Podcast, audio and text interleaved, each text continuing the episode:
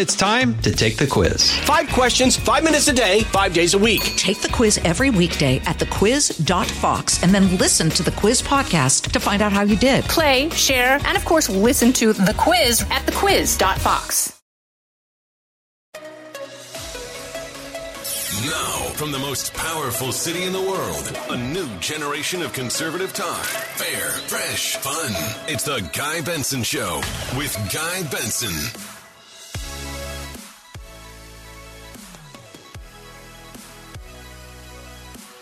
It's Thursday, October 13th, 2022. I'm Guy Benson. Welcome to the Guy Benson Show.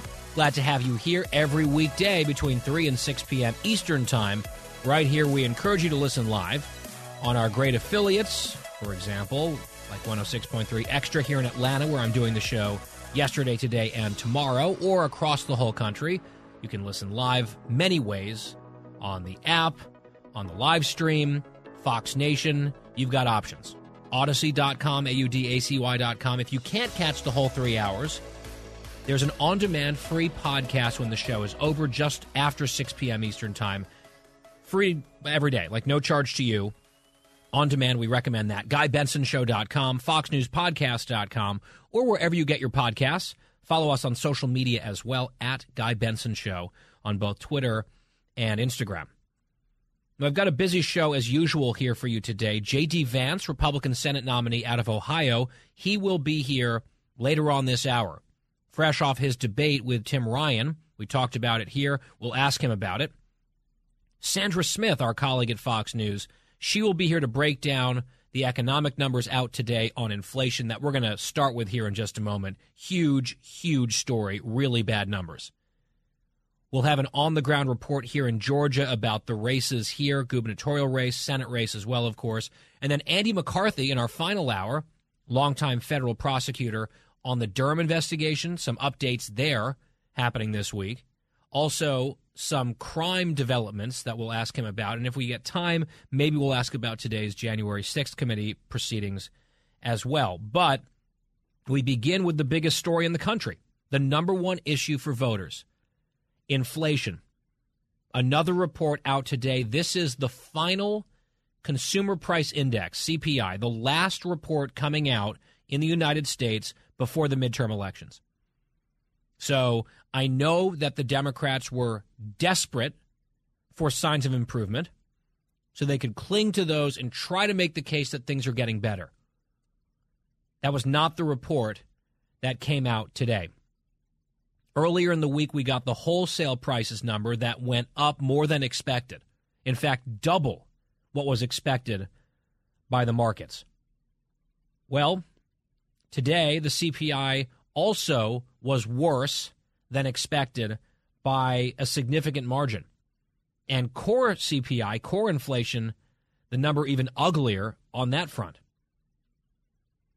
Heather Long at the Washington Post reporting earlier inflation rose 8.2% in the past year. In September alone, inflation rose 0.4%, up from 0.1% in August. Remember, they tried to say this was zero inflation? Well, now it went up. They were expecting an increase of 0.2%. It was actually 0.4, double. Food and rent prices continue to climb, even as gas has come down somewhat, she says, although it's starting to creep back up again. Real hourly earnings falling again, down month over month. Of course, down year over year, down 3% year over year, which is a wage cut, a pay cut for the American people, a massive effective tax on everyone disproportionately hurting the middle and working class.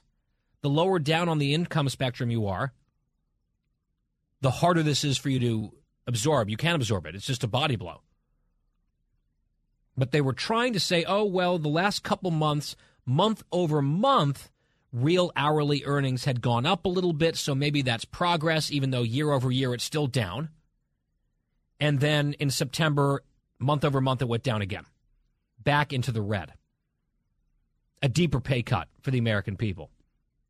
In this worse than expected inflation report, overall 8.2% increase year over year for over last year, 8.2%.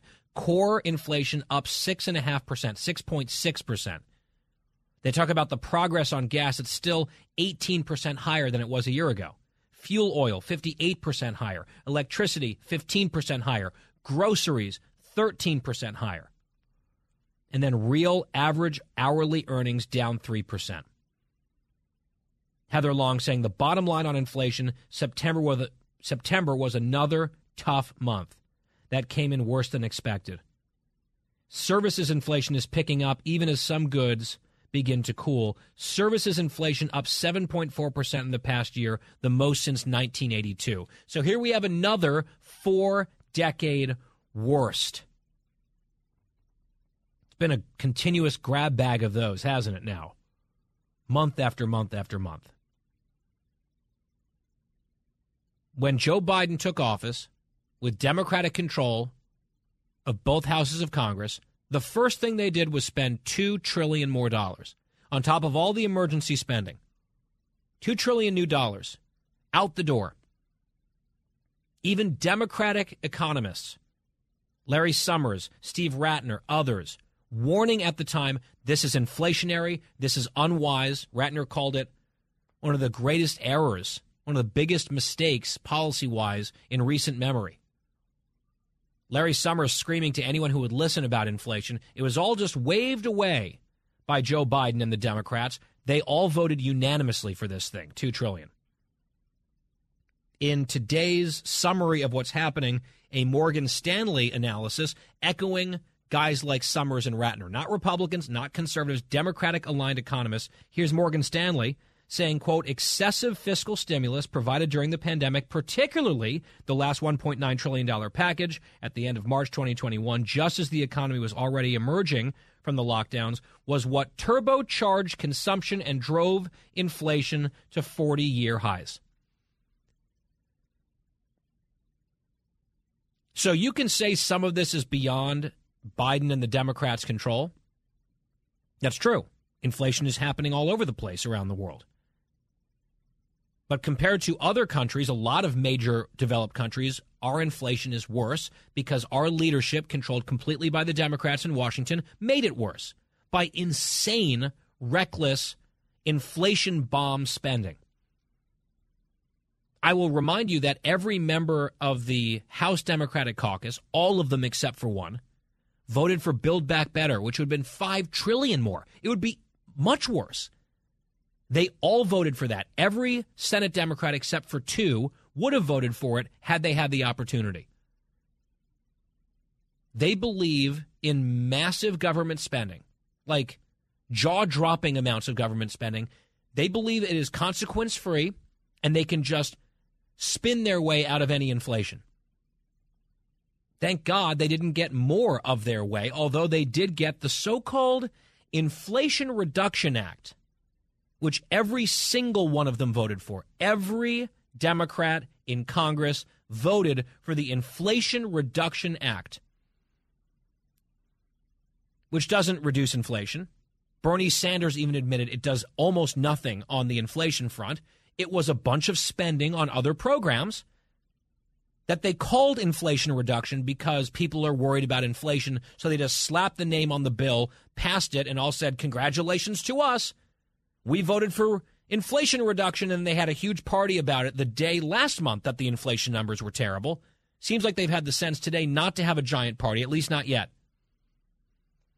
And just to show you what a lie it is that the Inflation Reduction Act was about reducing inflation, in the interview he gave to Jake Tapper on CNN this week, Biden was talking about the so called inflation reduction, but in a very different context, bragging he was really struggling to get the numbers right as you'll hear, but he was bragging about how much spending it was on climate change. Cut 20. What I ran on, I said we're going to deal with energy. Right. And, and the energy problem, we're going to deal with the whole notion of global warming. We passed $368 billion worth of help, which, as the same bankers talk about, is going to bring a billion, a trillion, seven hundred million dollar, billion dollars off the sidelines investment. Billion and a trillion and a million and the billion and the trillion and the whatever the number is. It's a huge amount of money. And what he's saying is look at how much we've spent on climate change. This was a spending bill. It was not an inflation reduction bill, no matter what they call it.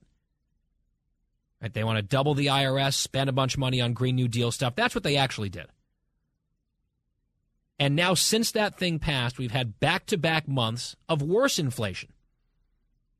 It's getting worse. Of course, it was going to. They just keep spending. They're addicted to it. They'll never stop.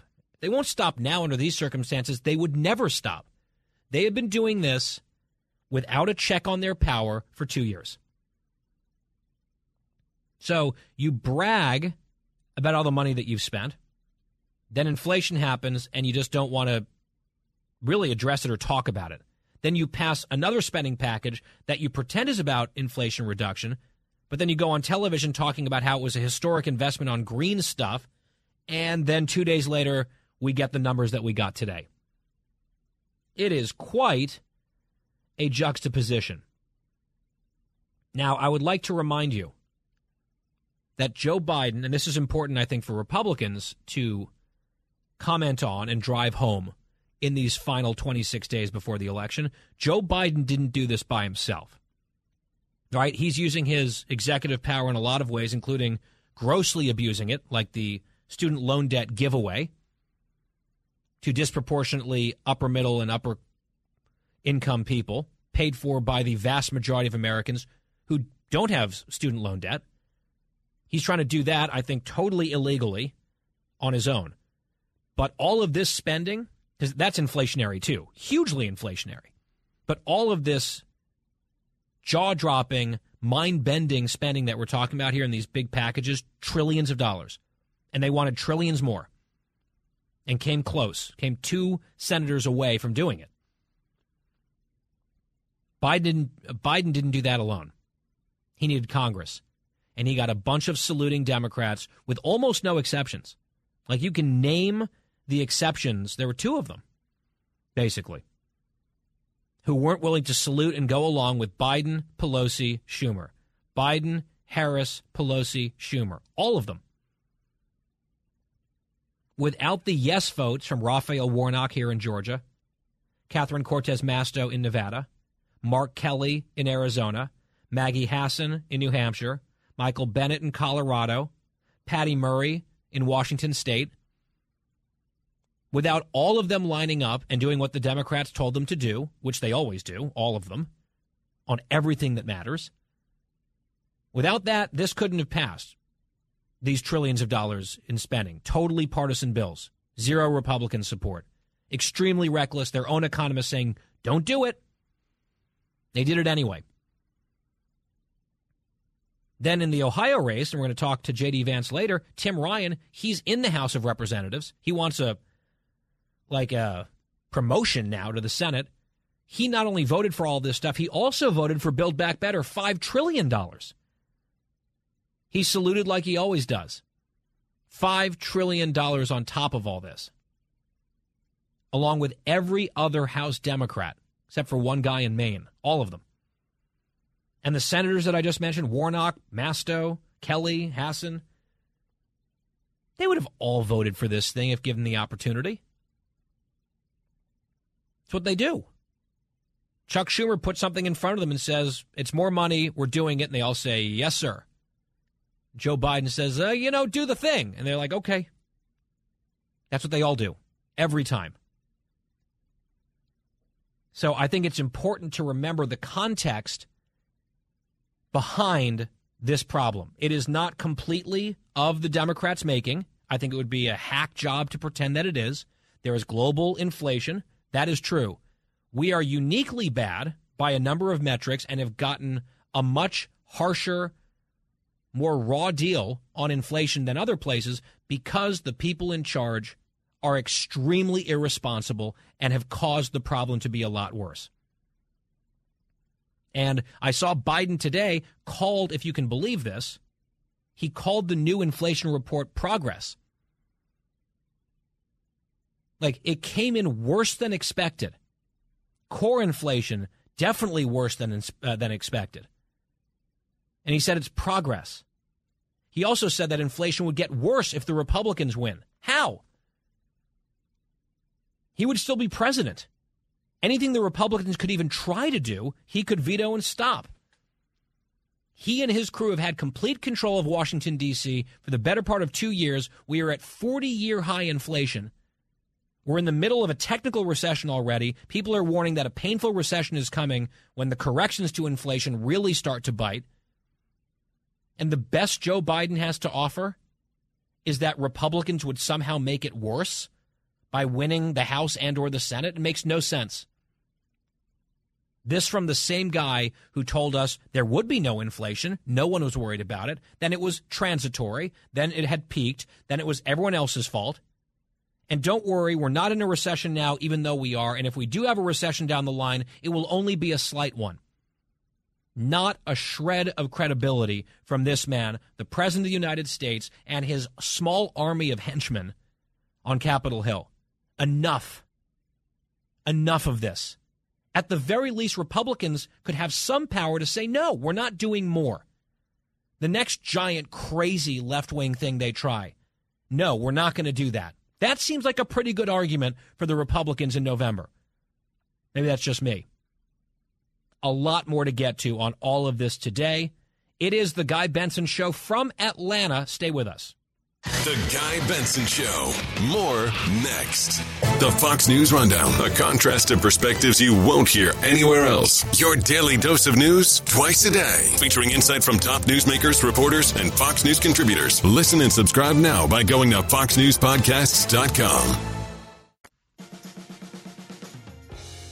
I'm Guy Benson. We're back. Let's add to the stew that we were just talking about on inflation and the bad numbers today. Amazingly, they're trying to spin it as progress. At least Biden is. I, he doesn't know what he's talking about. He knows nothing on this. He's just been wrong on everything for two years. And I was like, oh, but if the Republicans win, it'll be worse. Okay. New York Post headline listen to this White House admits to pushing Saudi Arabia to postpone oil cuts until after the midterms. Imagine that. The Biden administration admitted Thursday it had asked Saudi Arabia to delay the OPEC Plus vote to cut oil production until the cartel's next meeting after the U.S. midterm elections. Obviously, that didn't happen. These are the Biden people. Oh, no, please wait. We just need a few more months, a few more weeks. Political reasons. They've handcuffed our energy industry here, telling them we're going to put you out of business. Plus, you're greedy. Produce, but we won't let you. It's just a mess.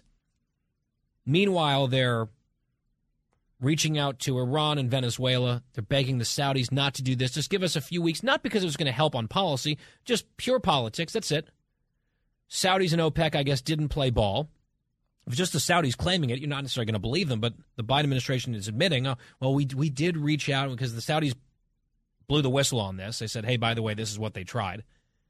And now Biden is saying, oh, you know, they're going to have consequences. We have to change or rethink our relationship with them. Karine Jean Pierre, oh, you know, watch out, Saudis.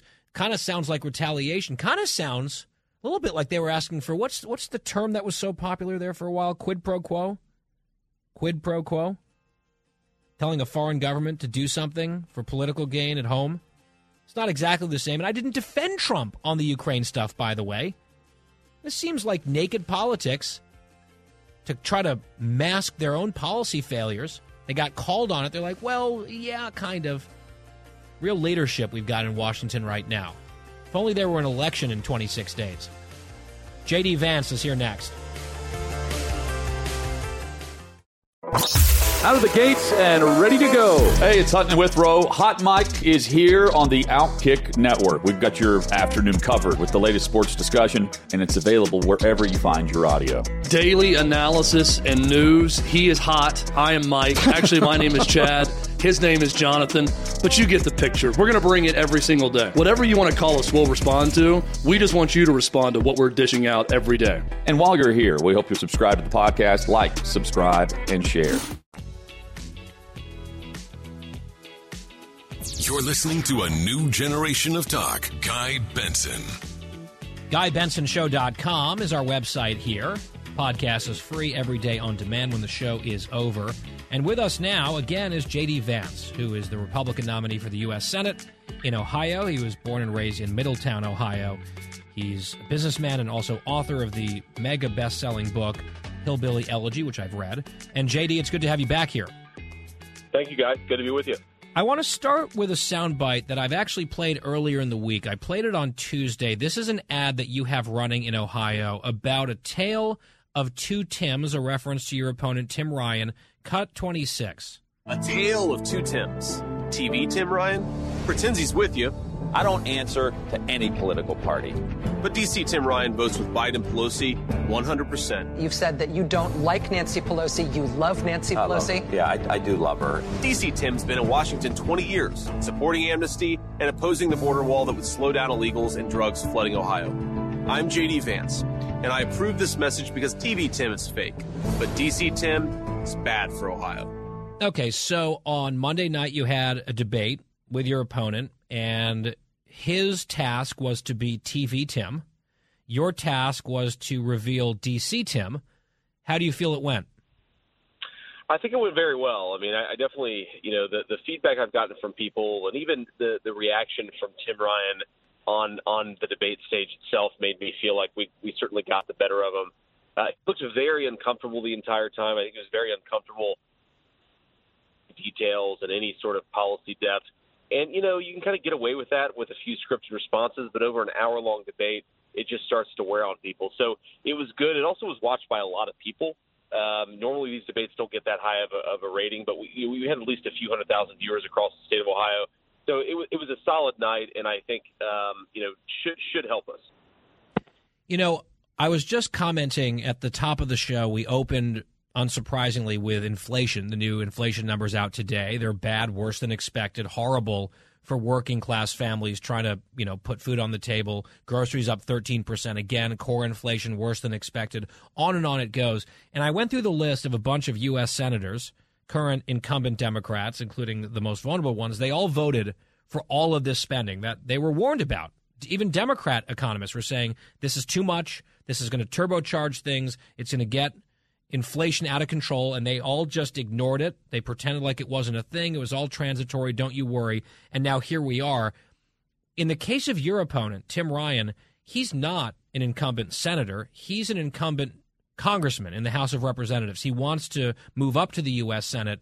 His voting record is even worse than these senators because he also had a chance to vote on Build Back Better, $5 trillion, which would have been just like mind bogglingly irresponsible. And like every single House Democrat except for one, as always, Tim Ryan saluted Nancy Pelosi and Joe Biden and voted for something. Thank God it didn't become law. A smaller version of it did. It's bad enough. But he wanted trillions more on top of this fire that they've created.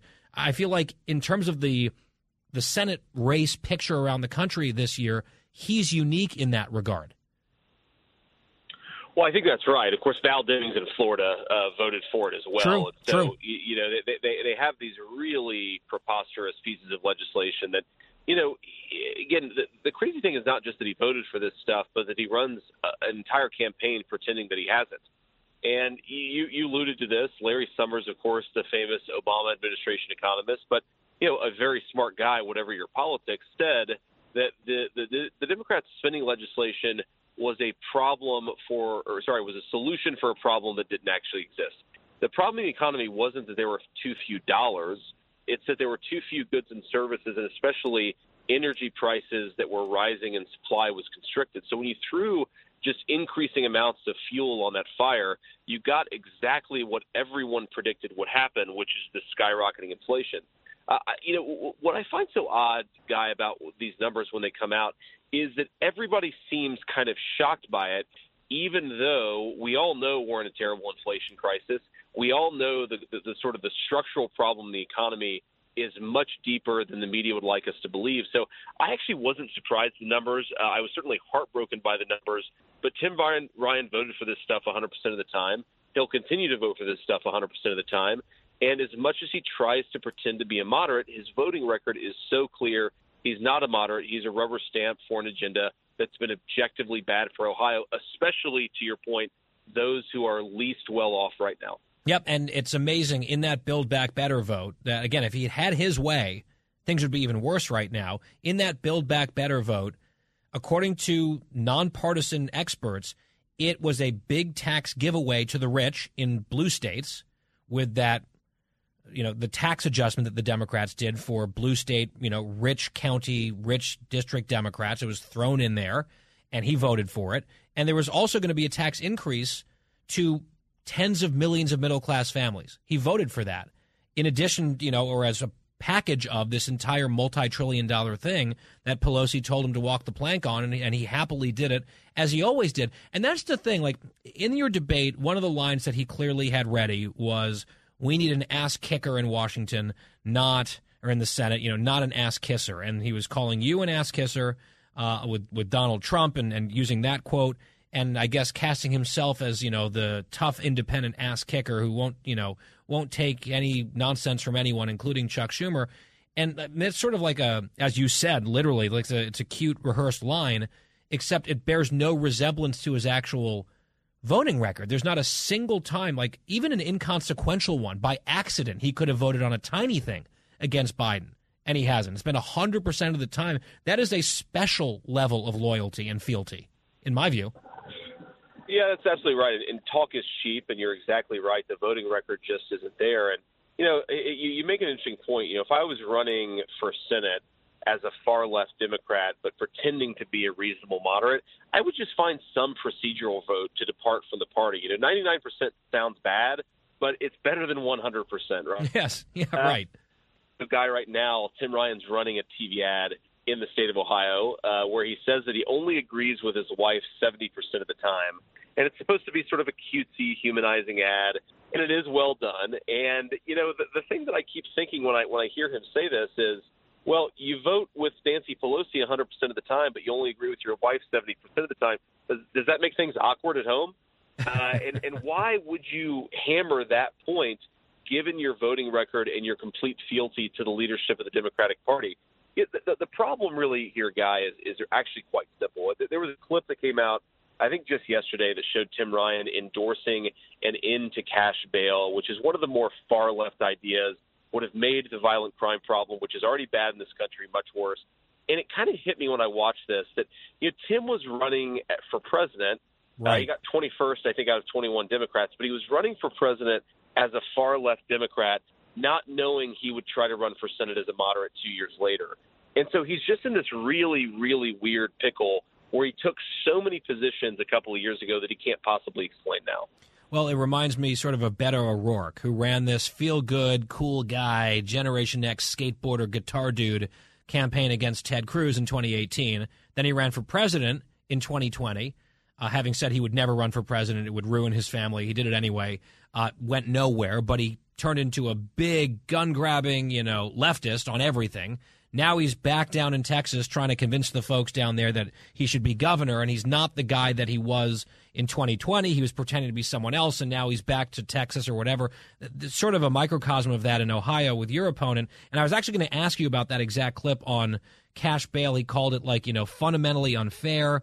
He wants to get rid of it nationwide, was the implication. And if you look at the context of it, not only was he running for president, at the time. So trying to appeal to a, a, more national Democratic electorate, which is way to the left, especially of where Ohioans are. He's sitting on this stage on this little stool. He's in New England at an ACLU forum. Right, so he's up in New England at an ACLU event, running for president, talking about ending cash bail, and now he's back in Ohio saying like, "Oh, we love law enforcement. Where would the police. Increase their funding. All these crazy Democrats. Oh no, I'm going to stand up to them." And it's it at least to me, it's so transparent what he's trying to do. And I guess the, the question, you and I agree on that. The question, though, is how is it that he is still so close in these polls? I mean, you're ahead in the average. It seems like a poll comes out every couple days where you're ahead by one point or maybe two points. And you've got Mike DeWine on your ticket, the Republican governor. He's up like 15, 20 points.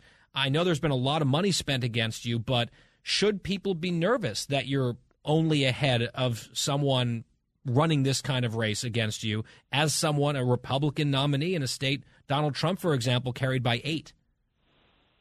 Well, there are a few things I'd say there, Guy. First of all, I'm somewhat skeptical of these polls because they tend to undercount. Uh, they tend to undercount the base here in Ohio, especially in the Republican side.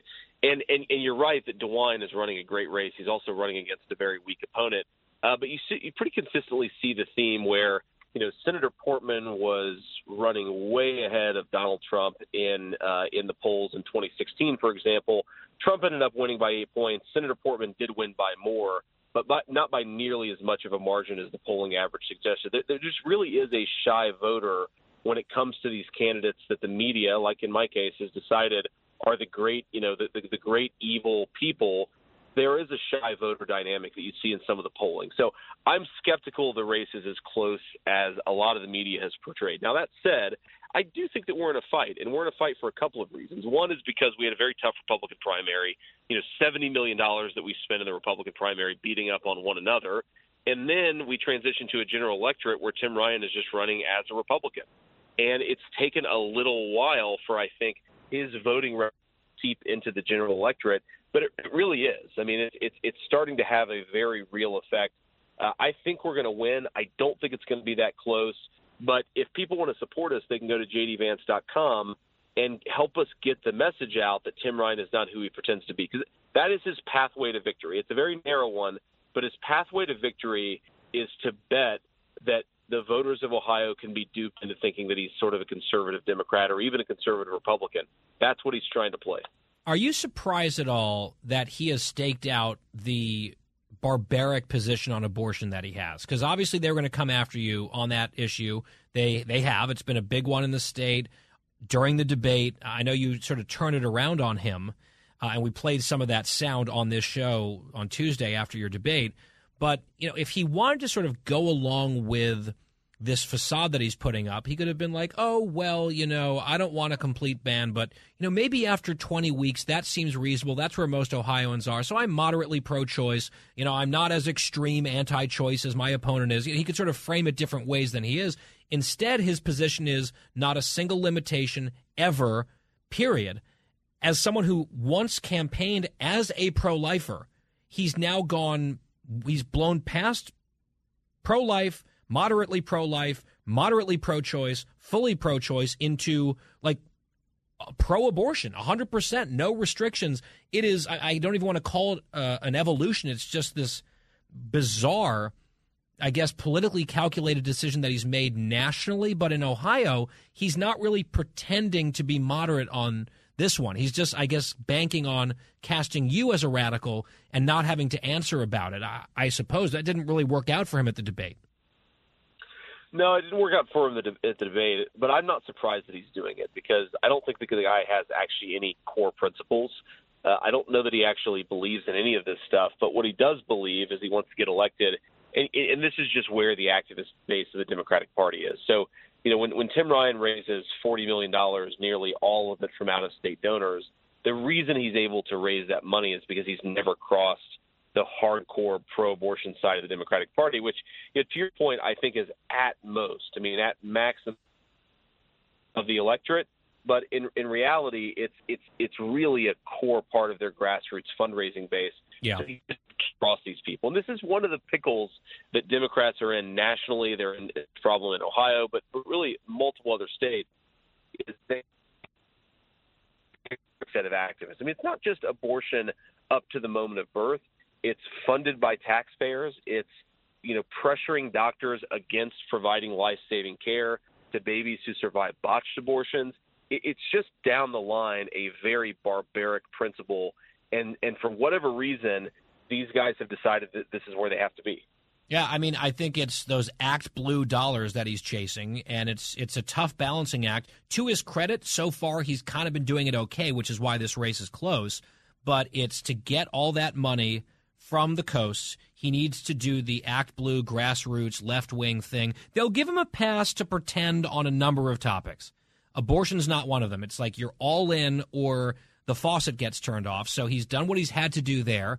And then he, at home, just hopes no one really notices and runs a very different race in Ohio where he's saying, like, I don't even agree with my wife, as you said. You know, 30% of the time I disagree with my wife, but 0% of the time I disagree with Joe Biden, which is uh, an amazing self own, I think, in some ways. And that's the difference. That's the difference between TV Tim Ryan, as you put it in your ad, and DC Tim Ryan, who has an actual record. If he hadn't been in Congress for 20 years, maybe some of this stuff would be more successful for him. I think it's harder for him to get away with it because of that voting record that we keep talking about. I know you talk about it every single day out on the trail. J.D. Vance Republican nominee for U.S. Senate in Ohio. November 8th is the election. It's a big one, as I keep saying. If Republicans can't hold that seat in Ohio, the Senate is absolutely lost. It's a must win seat. JD, we appreciate your time. Thank you, Guy. Take care. And the Guy Benson Show resumes right after this. Stay with us. Fresh conservative talk. Guy Benson Show.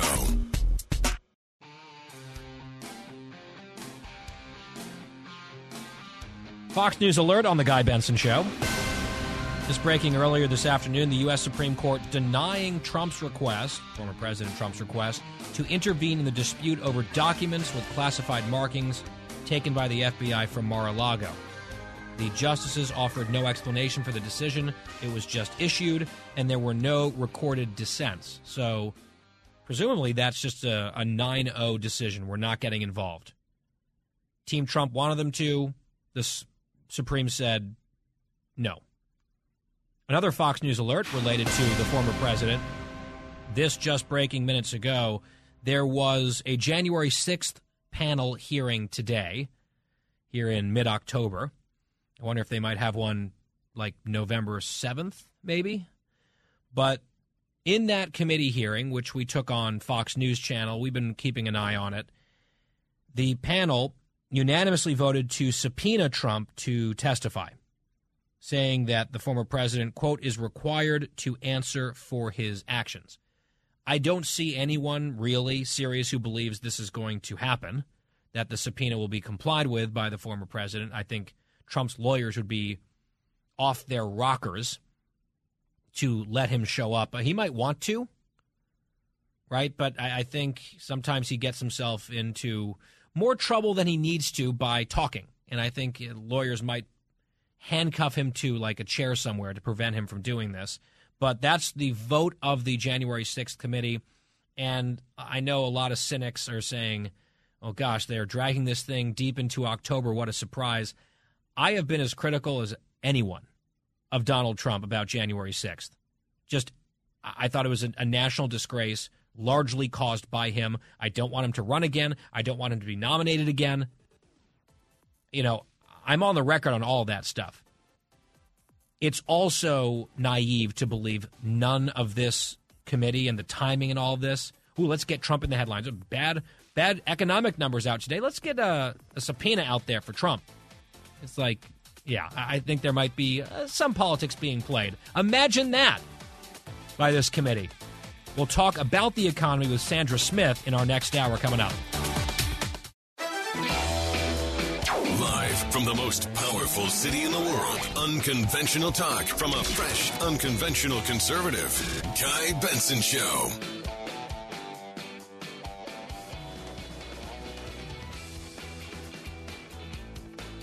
It's a brand new hour here on The Guy Benson Show on this Thursday from Atlanta.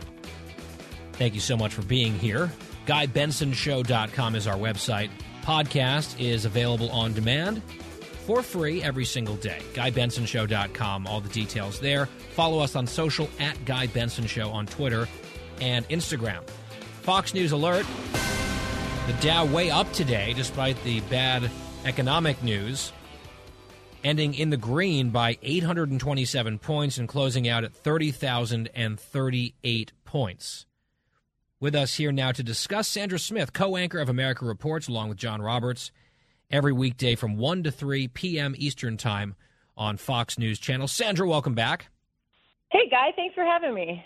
All right, let's talk about today's inflation numbers. Worse than expected. A lot of really brutal stuff inside that report. President Biden came out in reaction to it and read a statement that was written for him. He called it progress in cut 25. Today's report shows, though, some progress. Overall, inflation was 2% over the last three months. That's down from 11% over the prior three months. That's progress, but a lot of it is a result of getting the cost of living at the gas pump down by more, not even California now, by more than a dollar nationally. progress, Sandra. Uh, it's two percent. The last couple months, it was eleven percent. Sort of throwing some numbers in there. Gas prices he referenced. Uh, can you decipher that for us?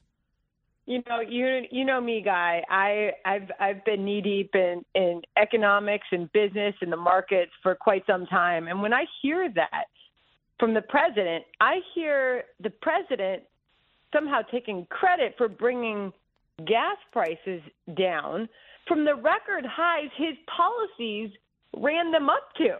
You know, that has to be acknowledged. These weren't somehow, you know, high prices that that he inherited when he got into office. Food prices are up 16% under this presidency. Um, that is a real serious pain on American families.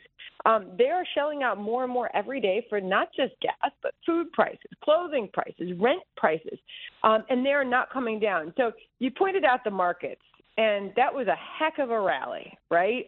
And mm-hmm. you say that's happening despite what is and should be perceived as bad news on the economy. I mean, you're talking about 40 year high inflation uh, for Americans. Um, that's that's that's tough. You've got more people working two full time jobs to pay for that inflation. More people taking on credit card debt.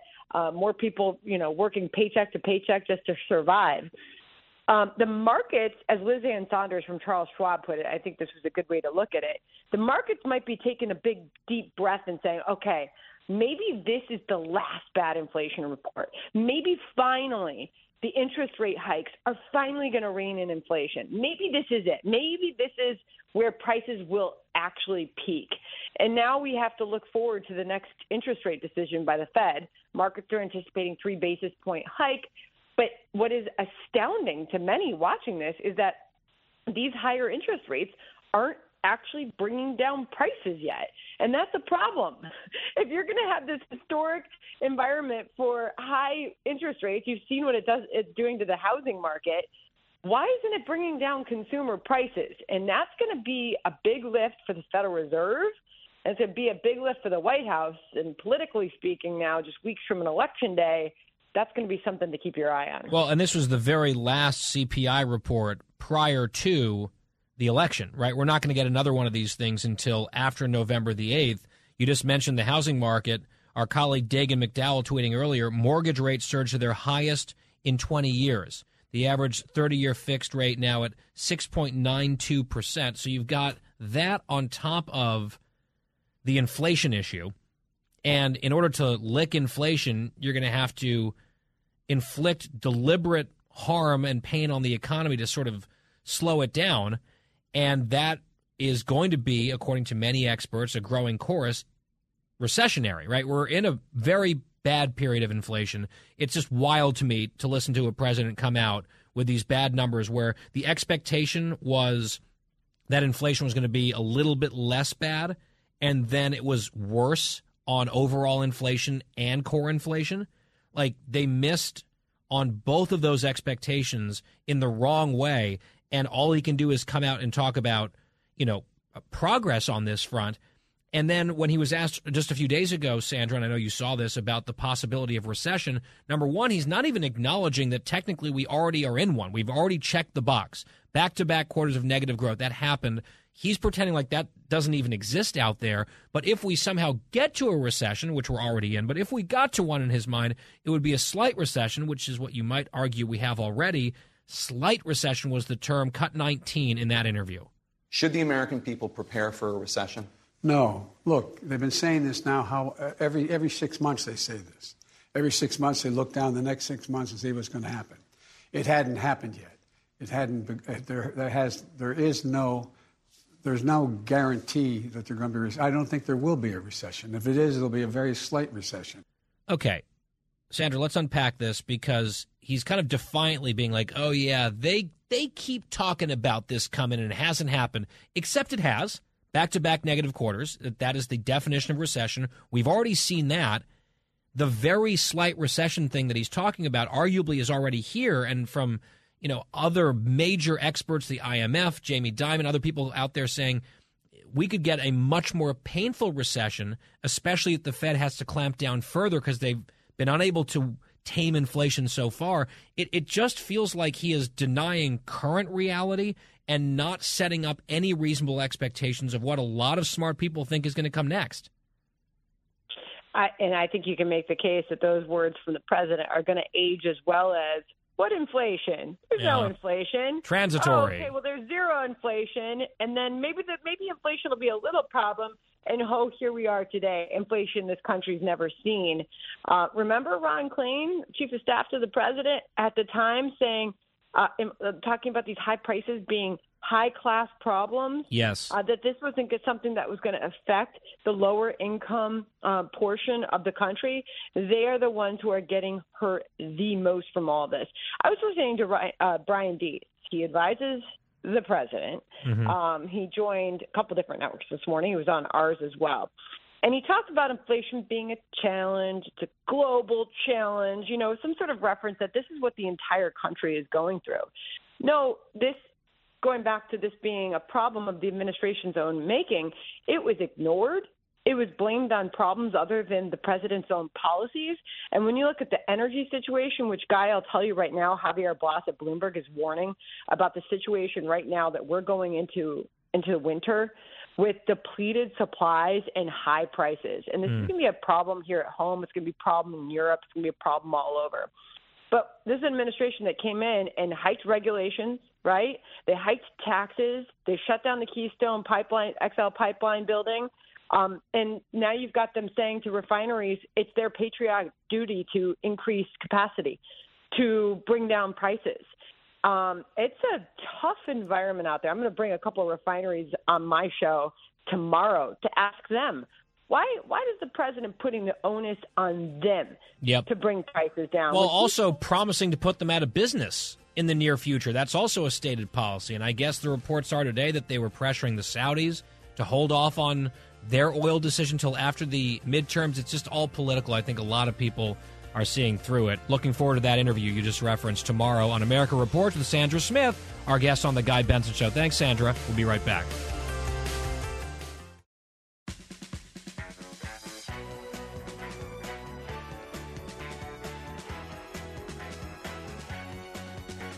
I'm Guy Benson. Welcome back. So I saw this clip on Twitter yesterday. President Biden in Colorado. He's doing very few political appearances with Democrats. They don't want to be seen with him, but there are a few exceptions. Colorado's one of them, Oregon, another. And I sometimes wince thinking about doing a segment like this one because it's just so awkward. But I still think it has to be said because it's not the first time that he's done something like this.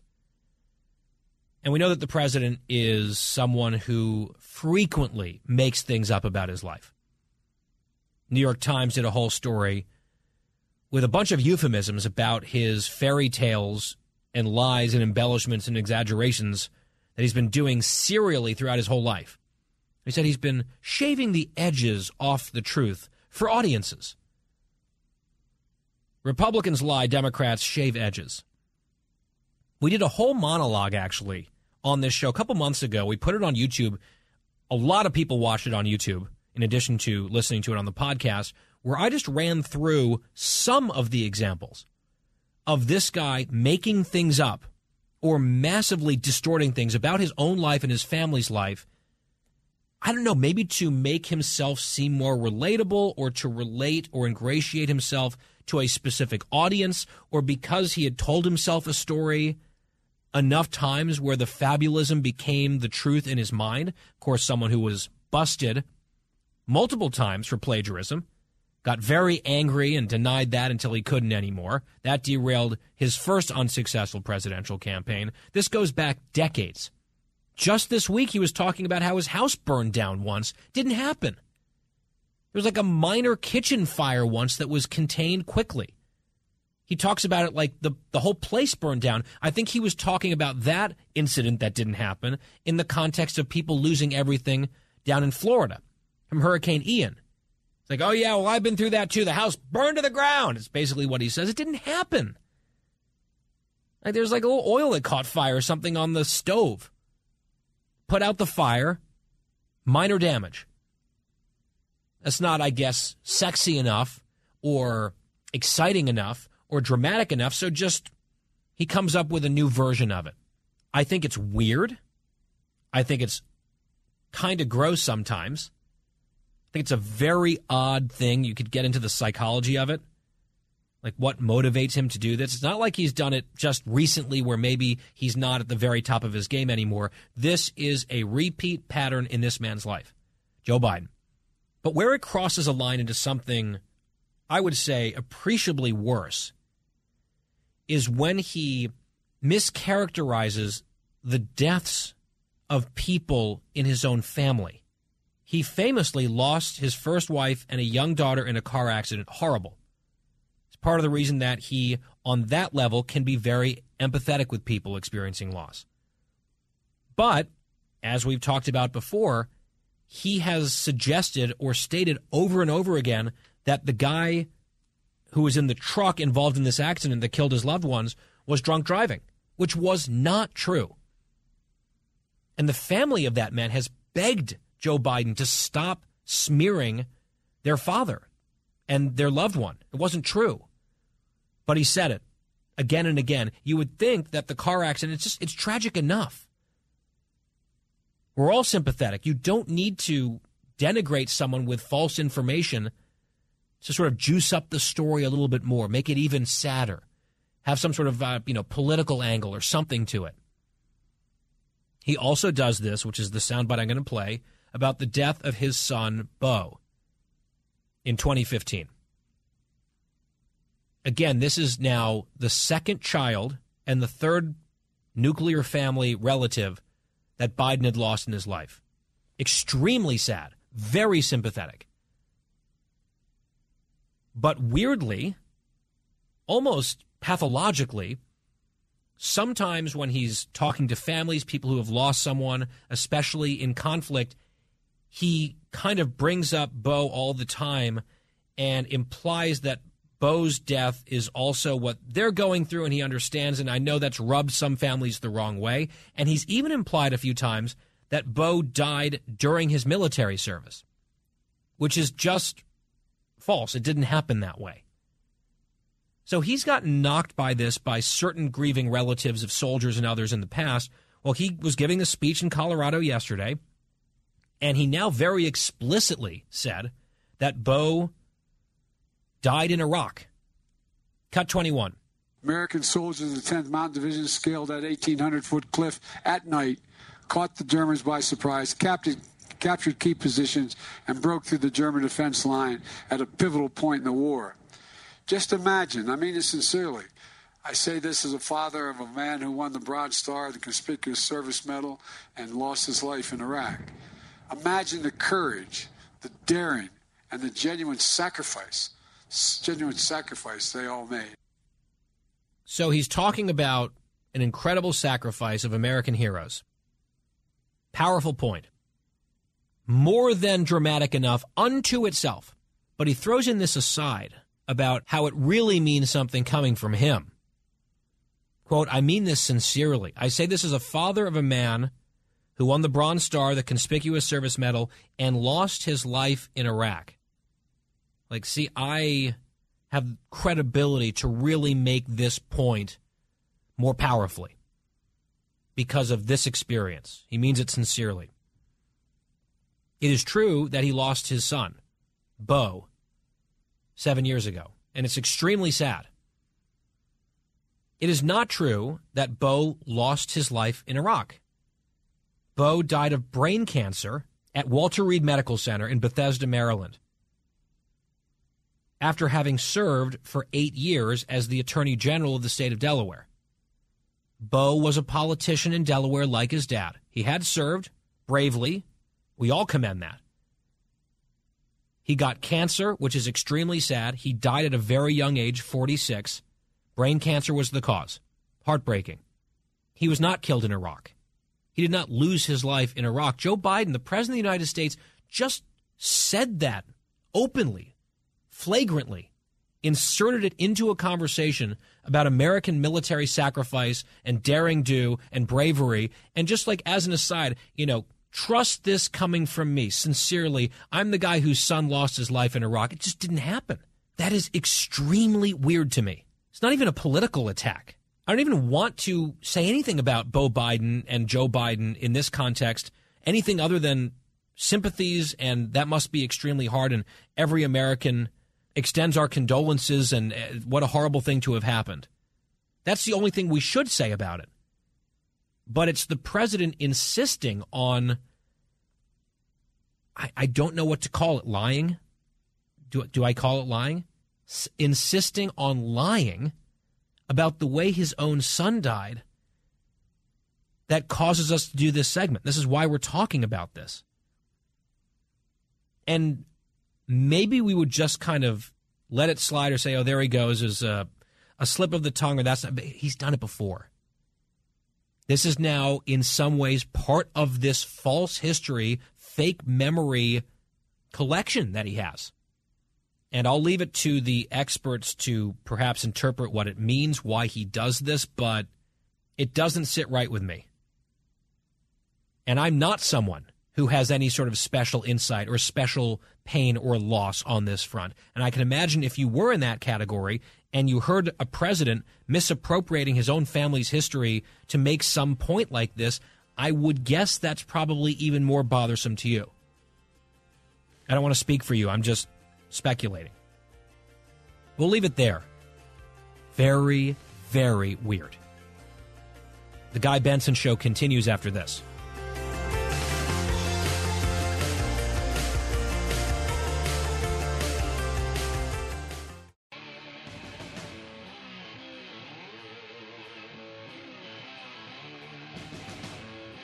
Talking about the issues you care about. Guy Benson. Halfway through today's show, Thursday edition of The Guy Benson Show, GuyBensonShow.com for the free podcast every day. Yesterday, in this exact same segment, actually, we were talking about the Pennsylvania Senate race because we were going to discuss the Georgia elections in the following segment, which in fact we're going to do again here today. So, interesting little pattern yesterday and today.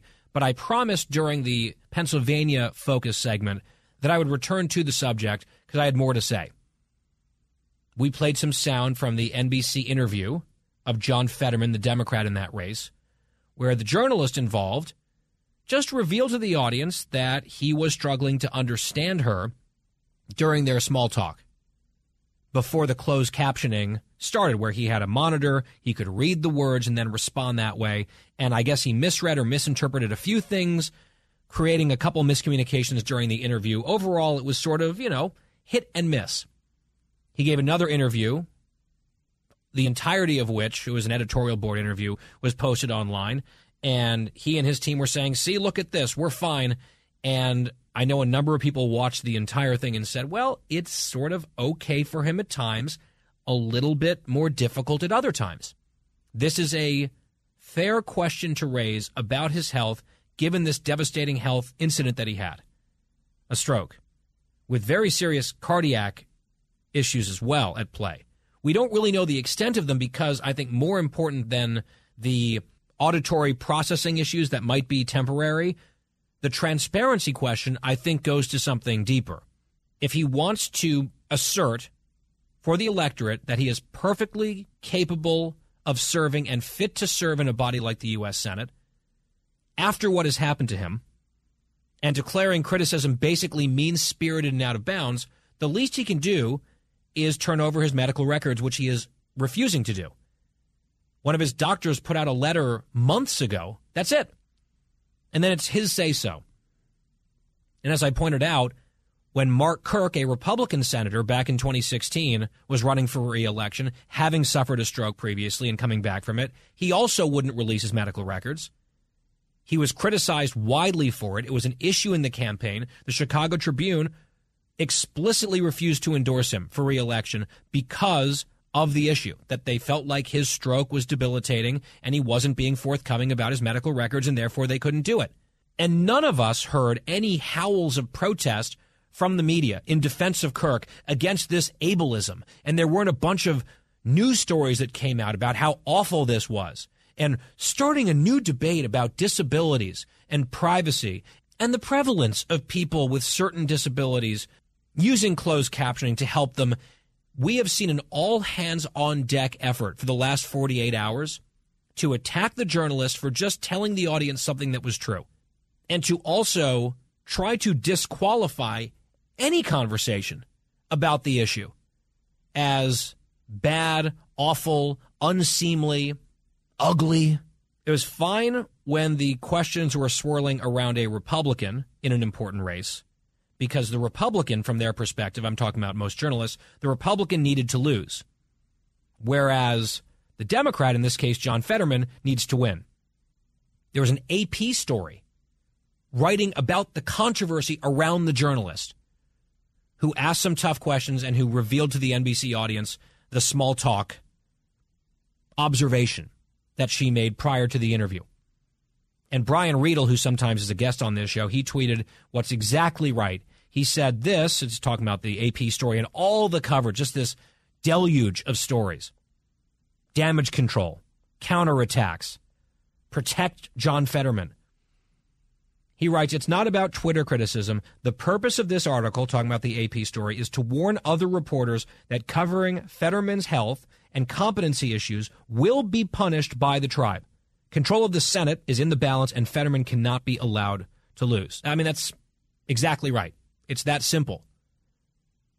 Sometimes the whole media bias thing, you don't have to squint too hard to see it, and usually it's right near an election where the stakes are highest and the journalists are in their jerseys, their blue jerseys, and boy, they're going to stick to it. I mean, this whole mobilization, it's not quite Hunter Biden laptop Russian disinformation level, but it is a sight to see. All to protect one candidate in one Senate seat. That just happens to maybe be the decisive Senate seat. What a coincidence. And it's a big national story and something that's a big vulnerability or area of criticism for Fetterman. They're all just flooding the zone with PR for him to try to shut down any questions about it. And my main point that I mentioned around this time yesterday was my bigger issue, much bigger issue with Fetterman is let's say he had never had a stroke to begin with, I would still be fanatically, emphatically opposed to him going to the United States Senate because he is a radical leftist. And on top of it, he's just a deadbeat. I've said this before. He tries to portray himself as a champion of the working class. And he says, look, I, I wear these shorts outside in the winter. I have these big oversized black hoodies. I have this goatee. I have all these tattoos. I'm a working class guy. Unlike this Oz, this elitist Oz. All he's ever done is a bunch of life saving heart surgeries. What a loser. Unlike me, I'm a working class guy who doesn't seem to work. Right? One striking feature of the working class is work, hard work. Something that John Fetterman has avoided apparently his entire life, and his parents fed him tens of thousands of dollars a year to pay his bills till he was almost 50. His first real job was a lieutenant governor of a state, which is just kind of amazing. Before that, and, and by the way, I'll add, as lieutenant governor, he was absent a third of the time from his duties, just no schedule. He wouldn't show up to preside over the state senate, which was his job. He would always show up to the parole board meetings and vote to release violent felons and murderers, including first degree murderers. That was one thing that he actually did prioritize. He could get out of bed to go do that. But before he was lieutenant governor, he was a mayor of a town called Braddock, a small city in Pennsylvania, a dying city. And Salena Zito at the New York Post wrote a long piece about it. She's a Pennsylvanian. She profiled the city. This is where John Fetterman was mayor for years. This is where he cut his teeth in politics and I guess built up his bona fides for higher office. Now he wants to be in the United States Senate. She interviews one local resident of Braddock saying that the town used to be the place to be with stores and shops and restaurants and everything a bustling borough of 20,000 people. Braddock today, she writes, is home to fewer than 1,700. Most of the businesses, houses of worship, and educational institutions are gone. Even the heart of the community, the beloved Braddock Hospital, has been leveled to the ground. Over the course of his time as mayor, Data between 2005 and 2018 shows that violent crime rose under the Fetterman administration. He pledged on the campaign trail, quote, to make sure our public schools have the funding they need, even though he went years without paying his own school district taxes to fund one of the poorest districts in the state, while, of course, opposing school choice, obviously. What's more, the population of Braddock suffered large drops under his mayorship. Fetterman says, We're bringing the city back. We brought the city back. So she quotes this resident in the piece Brought it back to what? Life? Come on, look around you. There ain't no life here. Nothing is rebuilt here. Nobody brought anything back. It got worse. She talks to one other woman on the street, still lives in Braddock. She says, quote, she takes no issue with Fetterman himself, but does take issue with the narrative that he made the borough better. Job creation? What job creation? The woman asked. This is what Fetterman did for years. While his parents paid all of his bills, basically and he parlayed this into a lieutenant governorship that he didn't show up for. And now he wants to be in the U.S. Senate. I don't care what his health records are. He should release them. This all should be disqualifying. Later, on top of the radical agenda that he supports, I can't believe this is someone close to a Senate seat. Pennsylvania has to make the right call here, even if you're not wild about Dr. Oz. Let's turn to Georgia as promised again. Big races here. We've got a guest in studio next on The Guy Benson Show. Guy Benson will be right back.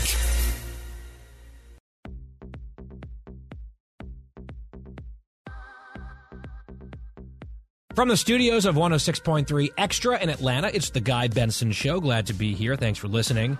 With me now, Carlos Medina, who's co host of the morning show here, Morning Extra with Tug and Rhino. We had Rhino on the show here yesterday and he's of course with us in studio. Carlos, it's great to see you. Guy, I will tell you that um, within these walls, you were always talked about very well because you are apparently the Atlanta Braves' good luck charm. Every single time you go to a ball game, th- good things happen. Yeah, three and zero. Oh. I'm just going to point that out from time to time, and the Braves and Dickey Broadcasting can do with that what they will. I'm just saying. From what I understand, our owner David Dickey has discussed if we have to fly you back for a game five, we'll, we'll do what we got to do, guy. In the divisional series, and then we'll see what my schedule looks like beyond that. Carlos, before we get to politics here in Georgia, your story is interesting to me because my career ambition for years, high school, really even before high school, but definitely starting to act on it, high school, college, sports broadcasting. That's what I did. I was a play by play guy for high school sports, collegiate sports as well. And then I got pulled over into the political realm. You were a sports talk guy in Atlanta, right? And then you were just getting so fired up about current events and political developments that they ended up pulling you over full time into this station, this format, News Talk. I feel like it's a, a, mafia movie where they tell you I'm trying to get out and they pull me back in. Uh, I found myself when I was a kid, I would uh, I would listen to stations all around the country. Uh, I remember the late great Papa Joe Chevalier would come through San Antonio where I grew up and would do radio shows. And I'd make my dad pull me out of school to go watch him do a sports show. And when I was in college, I started interning at the Ticket in Dallas, and that kind of set me on this path where I've spent 20 years in sports talk. And what basically happened, the more educated I got and the more things I started to get into, started following a lot of data, it kind of led me to a lot of discussions when it came to COVID. And the more I got into it, the guys started saying, we want you more over on this radio station. And that's, that's how I've now found myself for the better part of five months, all of a sudden being full time into politics. It's an interesting transition for sure. It's wild for sure. yep. It's a different audience in some respects. It's also just blood sport compared to sports sport. And I wonder now that you're into this and you're kind of new at this game, not new to broadcasting, as you just pointed out, here in Georgia, you've got a huge governor's race. Seems like it's probably in the bag for Brian Kemp. You never want to count any chickens, but the polling shows he's in a very good place. Senate race extremely close, where the incumbent Warnock was ahead basically all summer, and then toward the end of the summer, early fall, September, Herschel sort of ran into the lead just by a bit, and then he's had some stumbles, some difficulties, obviously allegations. He's denied them. Where do you see that race? And when you talk to people here, callers, anyone, of the folks who might make the difference in a razor thin Senate race, what are their thoughts on Herschel and these allegations? Is this resonating here? Do people care? What I would say is there's three parts to this puzzle. There are the people that realize that Herschel is a, a Georgia legend. You know, 40 years, everyone know who's who he is, winning a Heisman Trophy. There's always going to be that faction that holds on to that above all and says that's why I'm voting for him. Tom Osborne got into uh, the House out of out of Nebraska years ago. Tommy Tuberville obviously getting into the Senate in, in Auburn. Our sports heroes do matter around here. There's then the other faction, uh, and this is what I'd say the second part of the puzzle. It would be uh, your religious right, uh, the evangelicals, as they were named back in the early 2000s, mm-hmm. where they're all about Herschel. It's really that third part of the puzzle where it is people that I would say. Do, do evangelicals believe Herschel's denials, or is it almost immaterial? No. Here's the weird part about it, guy. They almost seem to draw strength from it because as as people of faith, they will flat out point out, and we'll all point out, I'm a sinner. Um, I, I am not a perfect person. Herschel tells them every day, I'm a sinner. I am not a perfect person. Although not on this, right? On the actual abortion allegation, he's saying he didn't do it. he's saying he did. Like, I didn't do this yeah. one. Honestly, and this is where it, it, it kind of plays into me doing a morning radio show. And I've joked around about this, and maybe this works for the audience, maybe it doesn't. There's a faction of people that look at Herschel and go, if you found him with two dead strippers, they would say, at least it's not three. That, that's the that's the, the vitriol there is towards Raphael Warnock in, in this state. And so that, that third part of the puzzle really comes down to will the independents and will the people that lean typically right say, I am done going down with the Biden administration and so much of the voting that has gone from Warnock uh, with that administration. On the Warnock front, I see progressives and Democrats and liberals saying, you know, oh, you know, the Republicans have this guy as their nominee, Herschel Walker, all this baggage, all these problems, denials, scandals, allegations, etc. And on the other side, the Democrats have nominated a pastor. and it's like, come on, this guy has a ton of baggage himself. We knew about a lot of it in the last election, which he was trailing on election day, of course, then won in the runoff. There's a news story about his church evicting poor people from housing that they own, whereas he, as the pastor, is getting a massive, like almost $8,000 monthly allowance, which is sort of an interesting way to go about business for a church and someone in his case who talks about the least of these as part of his sort of political gospel there are vulnerabilities for Raphael Warnock. He's a good speaker, a very good actor, as his ex wife has said on police camera.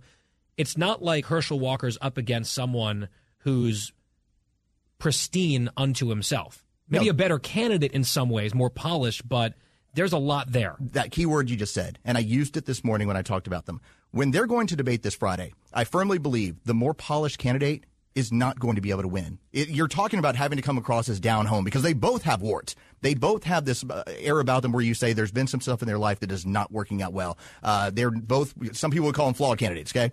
The, I, I, absolutely would. Now, but I also redraw the definition of flawed candidate. If you can't raise money and you can't create turnout, then you're a flawed candidate. That's what I would call them. Um, but when it comes right down to it, when they're going to debate, I think the person who comes across as less polished, uh, uh polish less inside the beltway, I think that's going to be the, uh, the uh, sort of person that people in, in, in Georgia gravitate towards. Unless, and this is just me speaking as an outsider, if the polished guy is the incumbent who wins running away because the other guy just doesn't look prepared for the job at all, that could be a problem. Herschel needs to be ready for this debate tomorrow. He needs to have more than just very short sound bites. I hope he spent a lot of time doing homework on stuff and also getting ready for the onslaught that's coming and the questions over and over again about these allegations.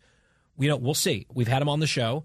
I wouldn't say it was a hardball interview, It's just sort of getting to know him a little bit there's going to be hardball tomorrow night. And I think Herschel has a pretty low bar to clear. If he can clear that, I think it probably helps him. If he can't, that could be the end of it. Do you think he could win? I do believe so, in part because of this. And this is the nice part of being local and following this stuff. Georgia, when it comes to registered Republicans, sits somewhere between a 4 to 6% margin of victory over Democrats. There's just more Republicans here. It's a turnout election. And when you, if you can turn them out, you can win. And I think that's going to be the challenge over the last several weeks of this race is to make sure that all the damaging stuff doesn't cause people to sit at home because if, if Herschel can turn him out, he'll win.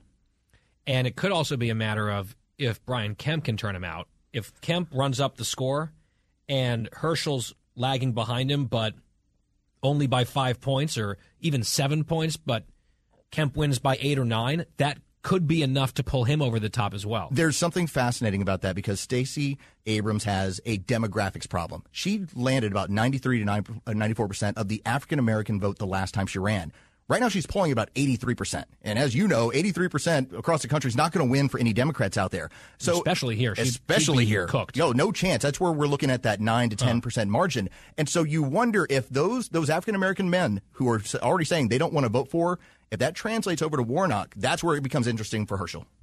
Carlos Medina, co host of the Morning Extra here in Atlanta with Tug and Rhino every morning on our great affiliate in Atlanta, 106.3 FM. Great to see you. Thanks for the insights. I'm telling you, keep bringing the good vibes around here. We keep winning as long as Guy Benson shows up. and I'm a Yankees fan. I almost feel guilty about it, but it's fine. Final hour of the Guy Benson Show is coming up next. Stay with us. Andy McCarthy on crime and the Durham investigation straight ahead.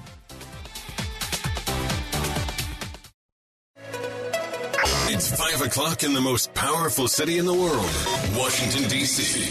It's time for the Guy Benson Show Happy Hour, sponsored by the Finnish Long Drink. Finland's most popular alcoholic beverage has come to America. Visit thelongdrink.com. And now, here's your host, Guy Benson.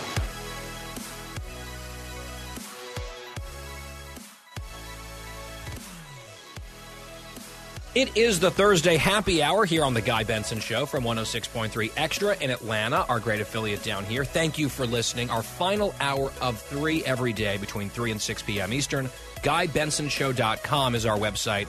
Everything you need right there, including access to our free podcast on demand every single day. GuyBensonShow.com, FoxNewsPodcast.com, or wherever you get your podcasts at Guy Benson Show, Twitter and Instagram. You can follow us on social media. We encourage you to do so.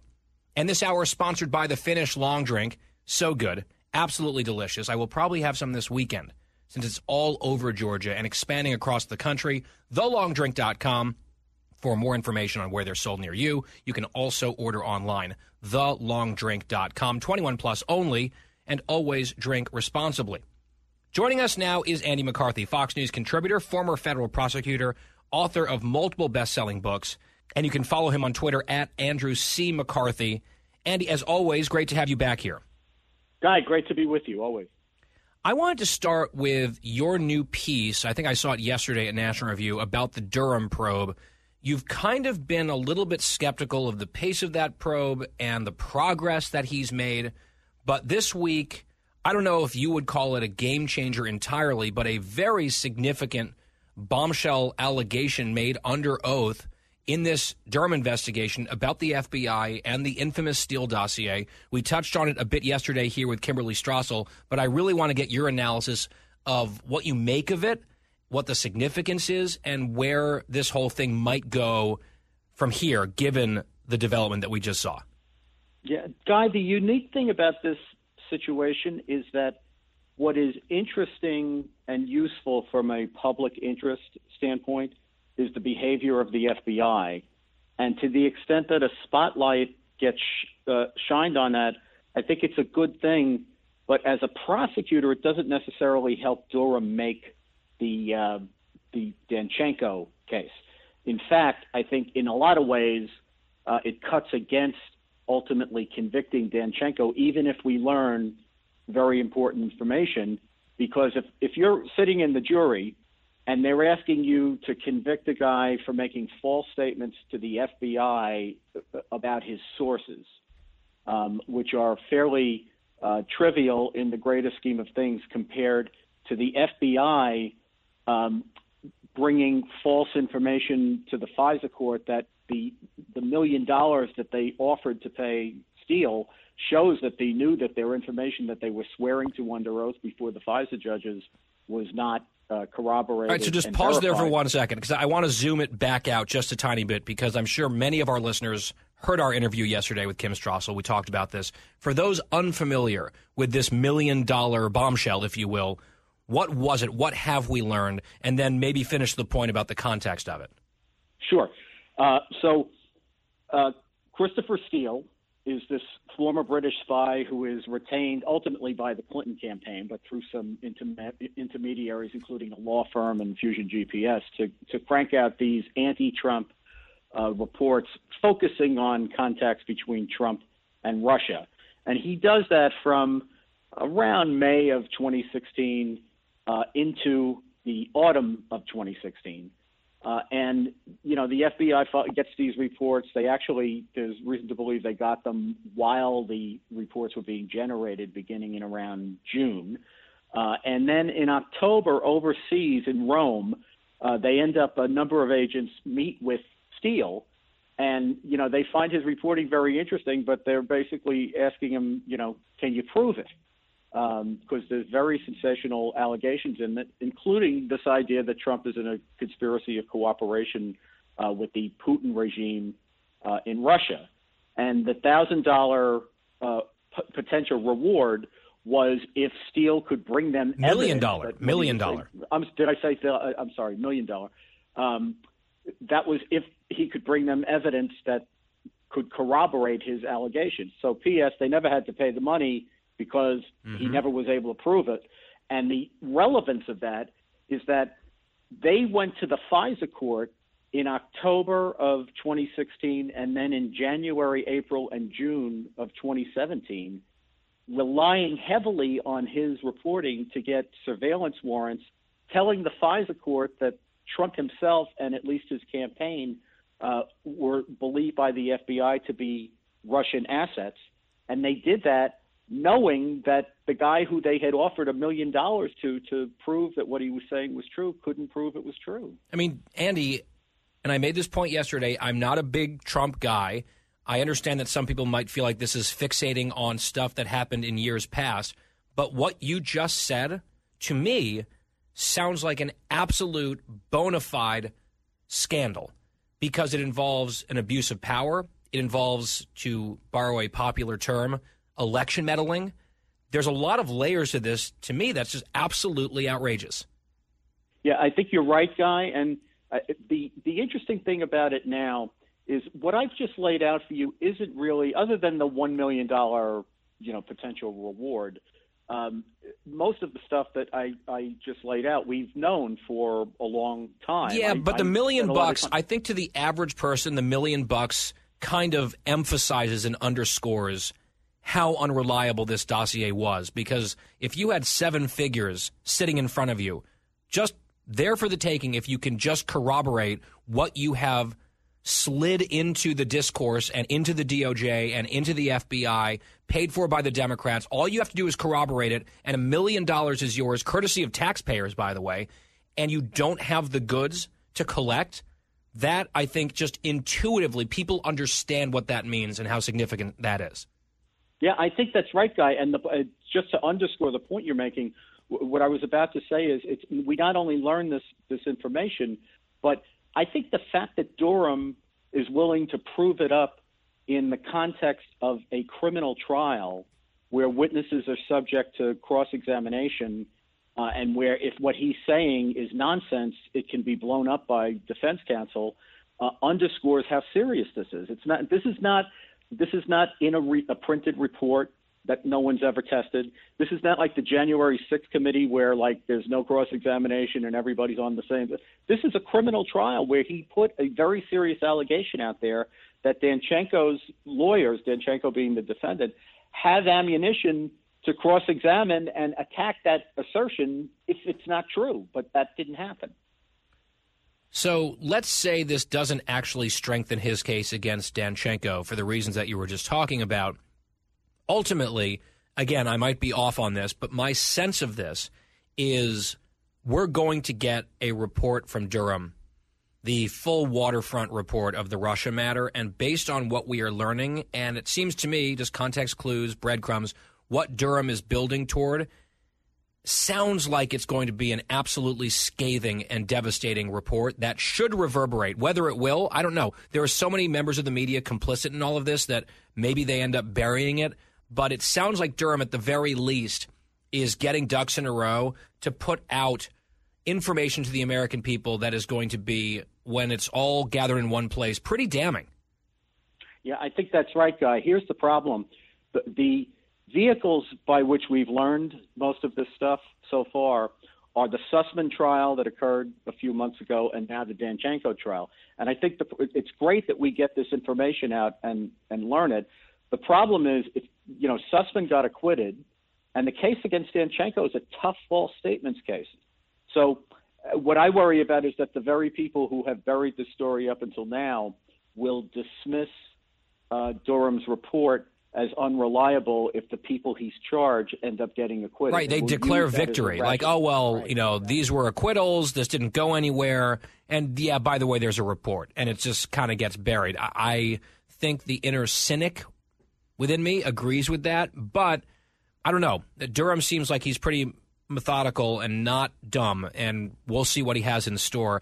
Andy, I do want to shift gears to an issue you and I talked about a couple weeks ago, which is crime, one of the biggest issues in the country, driving the midterm elections. There's a story out of Philadelphia. In fact, when we last spoke about this, you were very critical and correctly critical of Larry Krasner, the DA there, who was trying to sort of pawn off his own failures based on his insane pro criminal policies as DA in Philly onto Donald Trump and Republicans. And, oh, you look at some of the cities, they're in red states, and the Republicans are lying about all of this when the stats are what they are in Philly. And, of course, in a lot of these blue cities, even in some red states. Uh, to me, it was just a completely dishonest answer that he gave.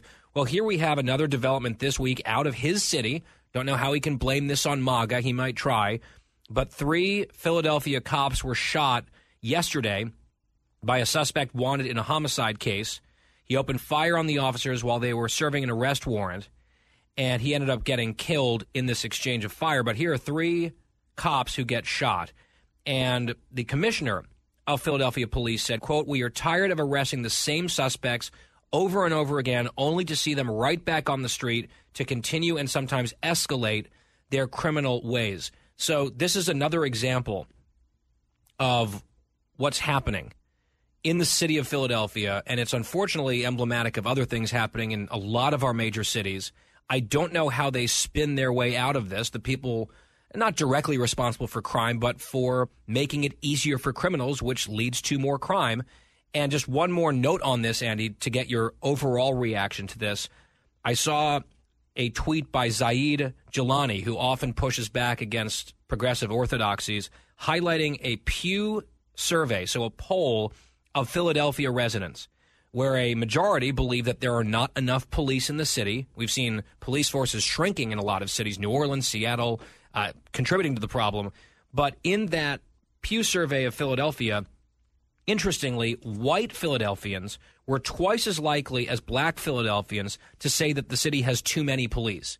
So I think often this might be the effect, another example of sort of white progressives projecting onto other communities these pieties that those communities themselves don't agree with and are harmed by. Just one little, I think, interesting nugget that ties into this horrible multiple officer shot situation from yesterday in this city that's been completely dominated by one party for decades. Yeah, you know, Guy, the communities of color that the progressives like to talk about uh, so often are themselves the ones that are disproportionately feeling the effects of crime, including violent crime, by wide, wide disparities. And the problem is that you know white progressives want to uh, stew over whatever kind of a racial narrative that they can make about the disproportionate by population uh, number of uh, you know black and brown people who are prosecuted in the criminal justice system, uh, when in fact you know we know that they're prosecuted because you know, people report crime, so you can identify who the offenders are.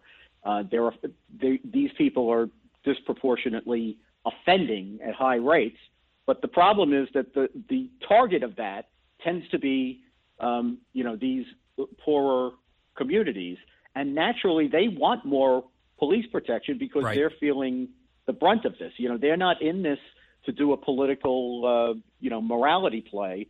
Uh, this is life and death to people in those communities, and they want more police protection. The tragedy of this that you've just described uh, is that it's an utter failure to learn from history. You know, this it's not like this never happened before. Uh, from the late 1960s until the early 1990s, we had very high crime in this country, and particularly uh, in the big cities, and particularly in the big cities in the East. And uh, the constant complaint was that you know, the the bad guys were back on out on the street before the cops could finish the paperwork, and they would arrest the same guys again and again and again. In fact, what we know about crime is that you know when we talk about uh, people offending at higher rates, that's not an African American thing or a Hispanic thing because the typical offender, uh, what is it, what is distinguishing about the p- typical offender isn't so much race as recidivism.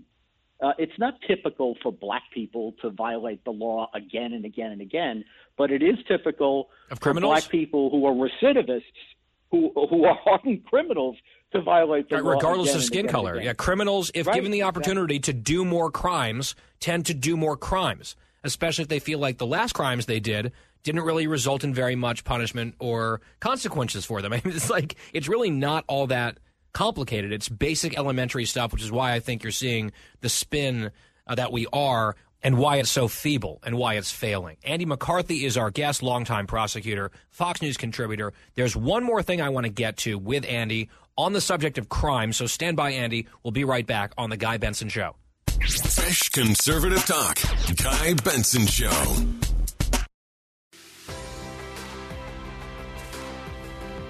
The happy hour continues here on The Guy Benson Show. Thanks for tuning in. We were just discussing before the break with Andy McCarthy some of the crime wave denialism we're seeing on the left, especially as we get very close to these midterms. On that point, last question, Andy. I spent some time on social media and on this show responding to an article by Philip Bump, who's one of the more brazenly left leaning journalists at the Washington Post. He wrote a whole story about how crime stats are sort of hazy and inscrutable and complicated. And so, this crime wave that Fox News is talking about is maybe a myth or maybe overblown, but Fox is ramping up this whole crime thing really based on shoddy data and they're scaring people and they're influencing the midterms as a result. I mean, we have data city to city and we get it on a regular basis. And I just gave one example after another. People aren't imagining this, Andy. The whole country isn't talking about crime as a top tier issue because Fox News that we just like decided in a meeting, let's make it a problem and talk about it, and then we'll bamboozle hundreds of millions of people, most of whom never watch Fox. It just seems bizarre that you would have a newspaper like the Washington Post publish something like that, which just seems like, uh, sorry, like a DNC press release.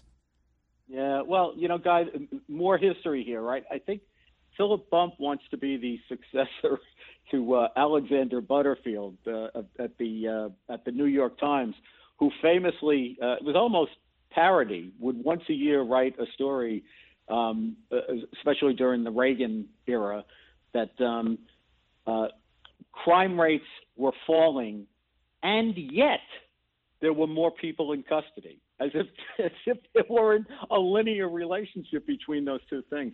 So this is an old, um, you know, how do you uh, uh, how do you mislead people with statistics uh, sort of game plan, and the fact that they're doing it tells you that crime is an issue that's resonating with people Mhm. Because they're 'Cause they it. experiencing it. not on Yes. the pages of the Washington Post, but on their streets. Yes, and on their late local news and all of that, and they're misleading people while trying to accuse other people of being the misleading ones for simply noticing a phenomenon that Americans recognize in their lives and in their communities. I think we have to leave it there, but that's a good note to end on. Andy McCarthy, our guest, former federal prosecutor and Fox News contributor. Andy, even though I'm broadcasting from Atlanta this week, I'm not going to say anything. Thank you, Guy. That's the kindest thing you've said to me in a long time. I appreciate that. All right, Andy. Have a great weekend coming up here. Always appreciate you joining us. Thank you. And we'll be right back.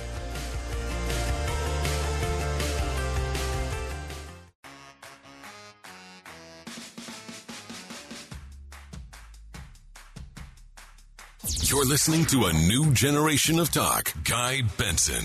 We are back here on the Guy Benson Show Happy Hour. Thanks for listening. In our first hour today, we welcome back to the show J.D. Vance, Republican nominee for U.S. Senate in Ohio. Crucial race out there. He had a big debate this week. We talked about it against Tim Ryan, the Democrat. Here's part of that conversation with J.D. Vance. There's not a single time, like even an inconsequential one, by accident, he could have voted on a tiny thing against Biden and he hasn't. It's been 100% of the time. That is a special level of loyalty and fealty, in my view. Yeah, that's absolutely right. And talk is cheap, and you're exactly right. The voting record just isn't there. And, you know, it, you, you make an interesting point. You know, if I was running for Senate as a far left Democrat, but pretending to be a reasonable moderate, I would just find some procedural vote to depart from the party. You know, 99% sounds bad, but it's better than 100%, right? Yes, yeah, uh, right.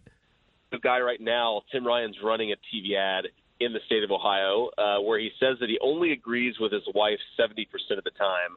And it's supposed to be sort of a cutesy, humanizing ad, and it is well done. And you know, the, the thing that I keep thinking when I when I hear him say this is, well, you vote with Nancy Pelosi 100% of the time, but you only agree with your wife 70% of the time. Does, does that make things awkward at home?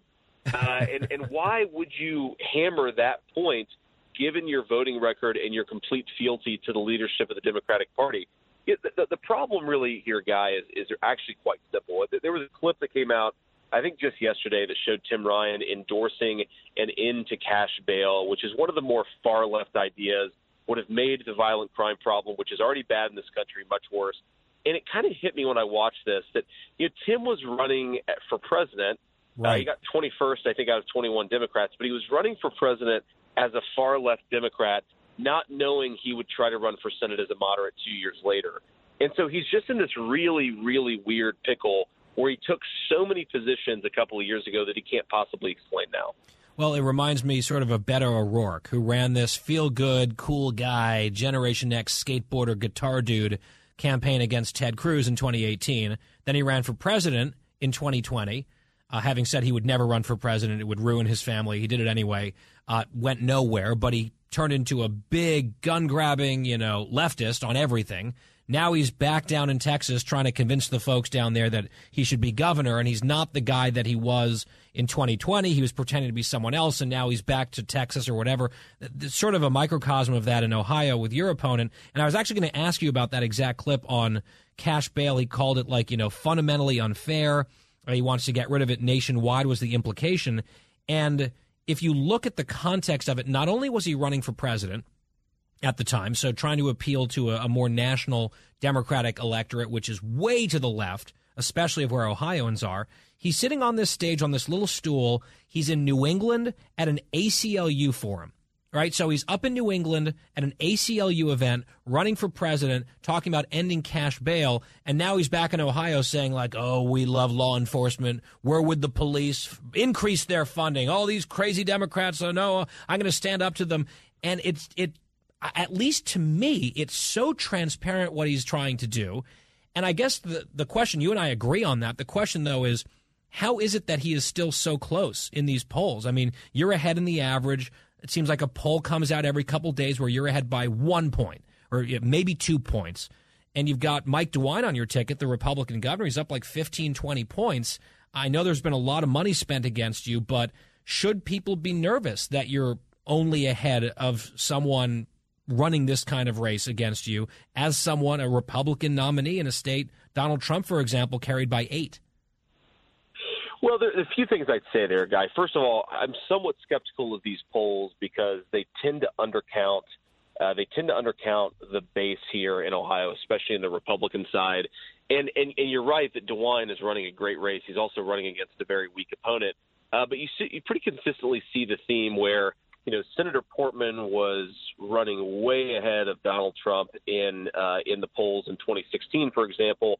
Trump ended up winning by eight points. Senator Portman did win by more, but by, not by nearly as much of a margin as the polling average suggested. There, there just really is a shy voter when it comes to these candidates that the media, like in my case, has decided are the great, you know, the, the, the great evil people there is a shy voter dynamic that you see in some of the polling. So I'm skeptical the race is as close as a lot of the media has portrayed. Now, that said, I do think that we're in a fight, and we're in a fight for a couple of reasons. One is because we had a very tough Republican primary, you know, $70 million that we spent in the Republican primary beating up on one another.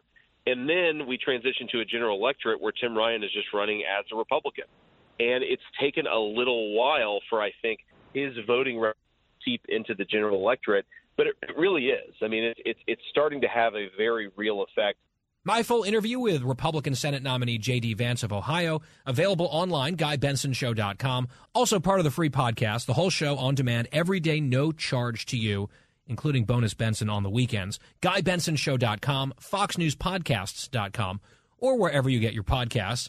When we come back, it's the home stretch. Apparently, the youths Gen Z, they're trying to get some emojis canceled. One in particular, they're saying, is very passive aggressive. We'll tell you which one and say if we agree right after this. For the full interview and more, go to GuyBensonShow.com.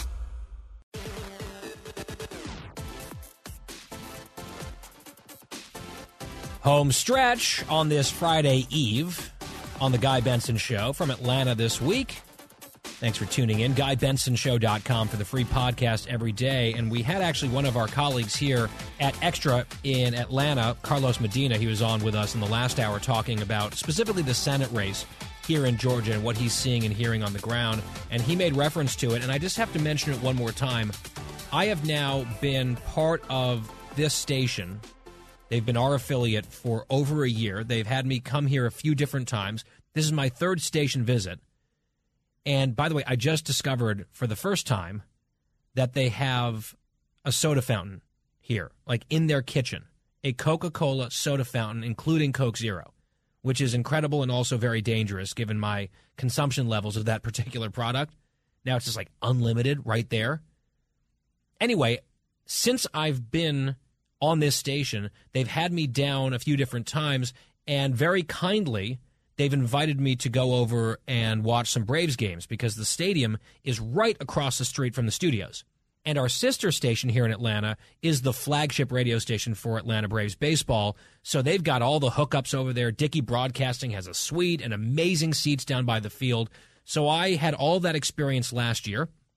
You may recall that I was asked by the Braves to throw out the first pitch at a game against the Cardinals. They'd been struggling, the Braves had. I roll into town. I throw a first pitch called a strike by the umpire, Blooper, their mascot. Didn't bounce it. If anything, it was a little bit high, but a strong arm. I'm just, many people are saying. And then I went to the next game as well. They won both games and then turned the season around, went on to win the World Series. And I'm not taking, as I've said before, I'm a very humble person. I'm not taking full responsibility or credit for the World Series victory. I'm just, you know, pointing out, I would say a correlation, perhaps causation. I don't see any logical flaws there at all. Then they fall down one game to none in the NLDS against Philadelphia the day before I get here. Then I go to the game last night, and wouldn't you know it, shutout victory for the home team.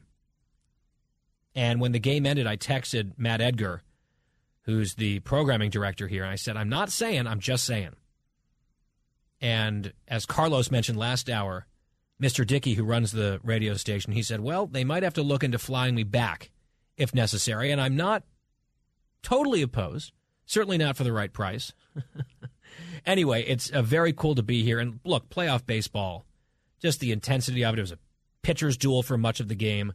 Uh, a lot of fun. Had a really good time. Plus, not all the stress involved watching your own team, where it can be excruciating. Speaking of which, the Yankees rained out today. They'll play tomorrow afternoon instead. In the meantime, right before the break, we talked about this story. New York Post wrote it up, but I'd actually been hearing about this.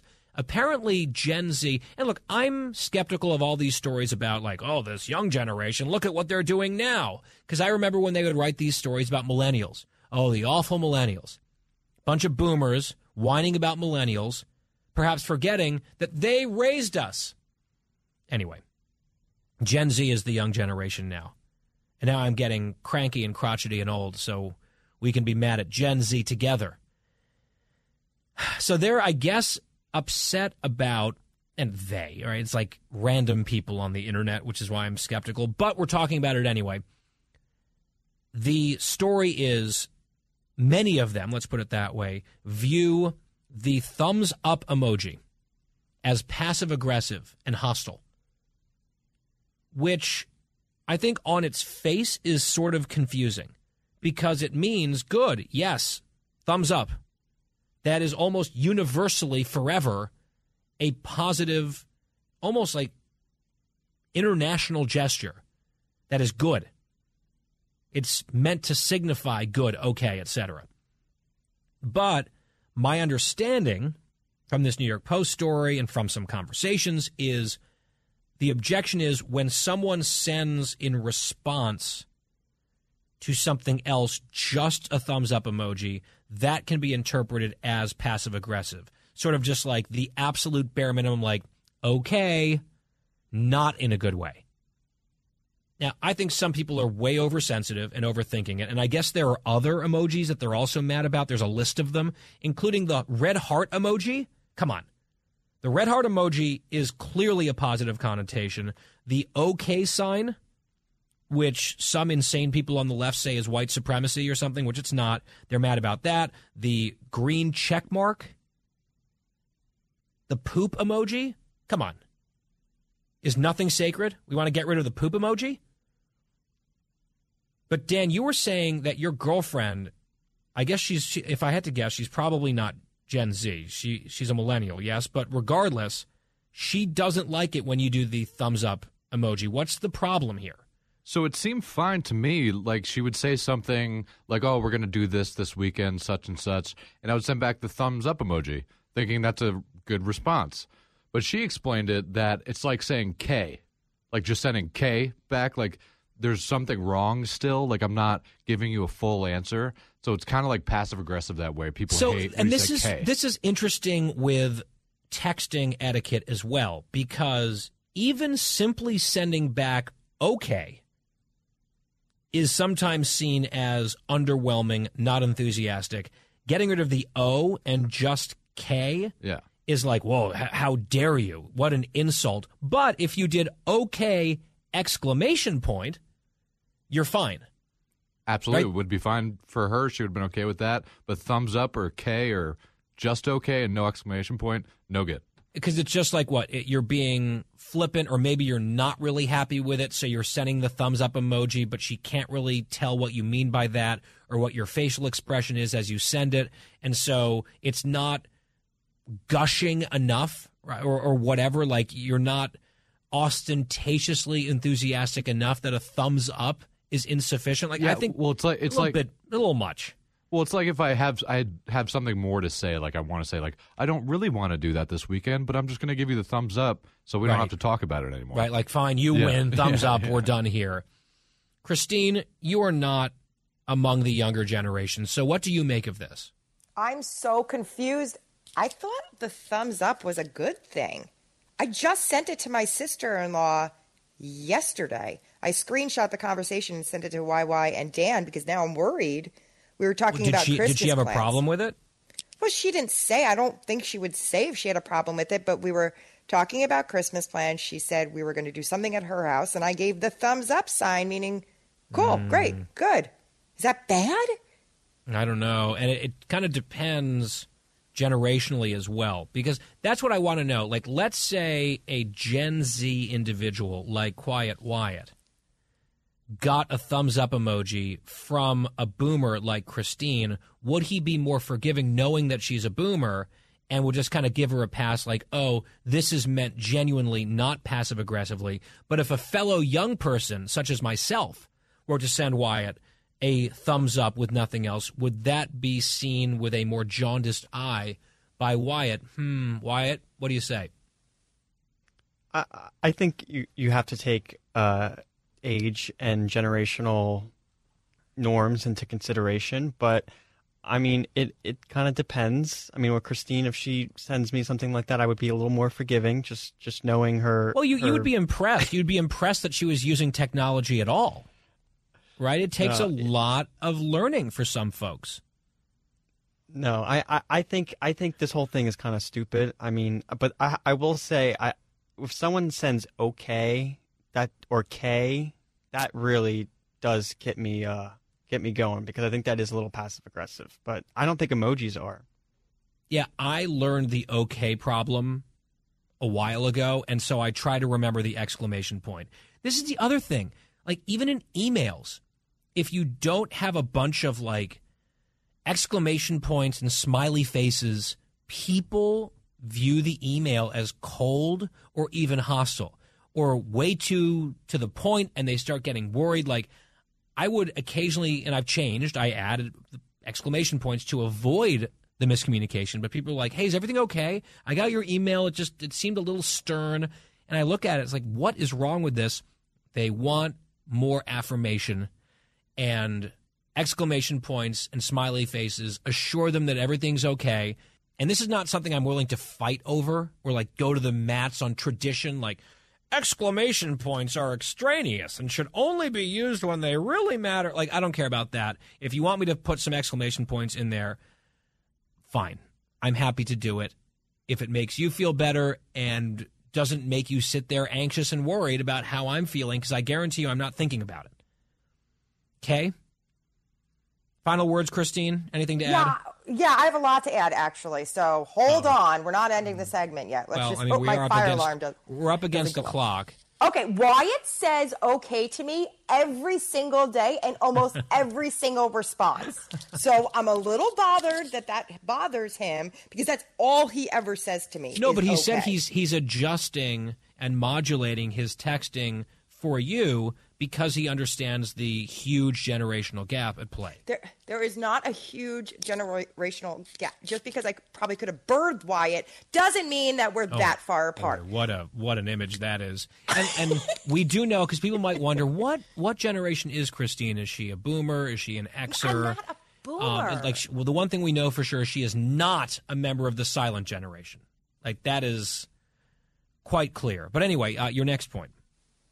I would like you to have a little more exclamation points and a little more smiley faces to your emails to me because they are never, never that friendly. So let's work we, on that. Do we email though? We don't really email. If you need something, you'll email me, and it's usually like one sentence, Yeah, lowercase. I just bang it out, send it off. Oh, maybe a It's heart emoji. Would very be nice Once in a utilitarian. while. It's very utilitarian. And because, like, if you actually translate spoken out loud the words with all the exclamation points, you actually sound like a lunatic. Christine, I'm coming to New York next week. Can you make dinner reservations for us? Heart, heart, heart. Like, I sound like a psycho. I feel like that's how I sound Not my words. normally. Not my words. But we have to go. Exclamation point. Thank you for listening. OMG, love, love, love. Thumbs up. Back here tomorrow. Same time, same place on The Guy Benson Show. We'll talk to you then. Okay?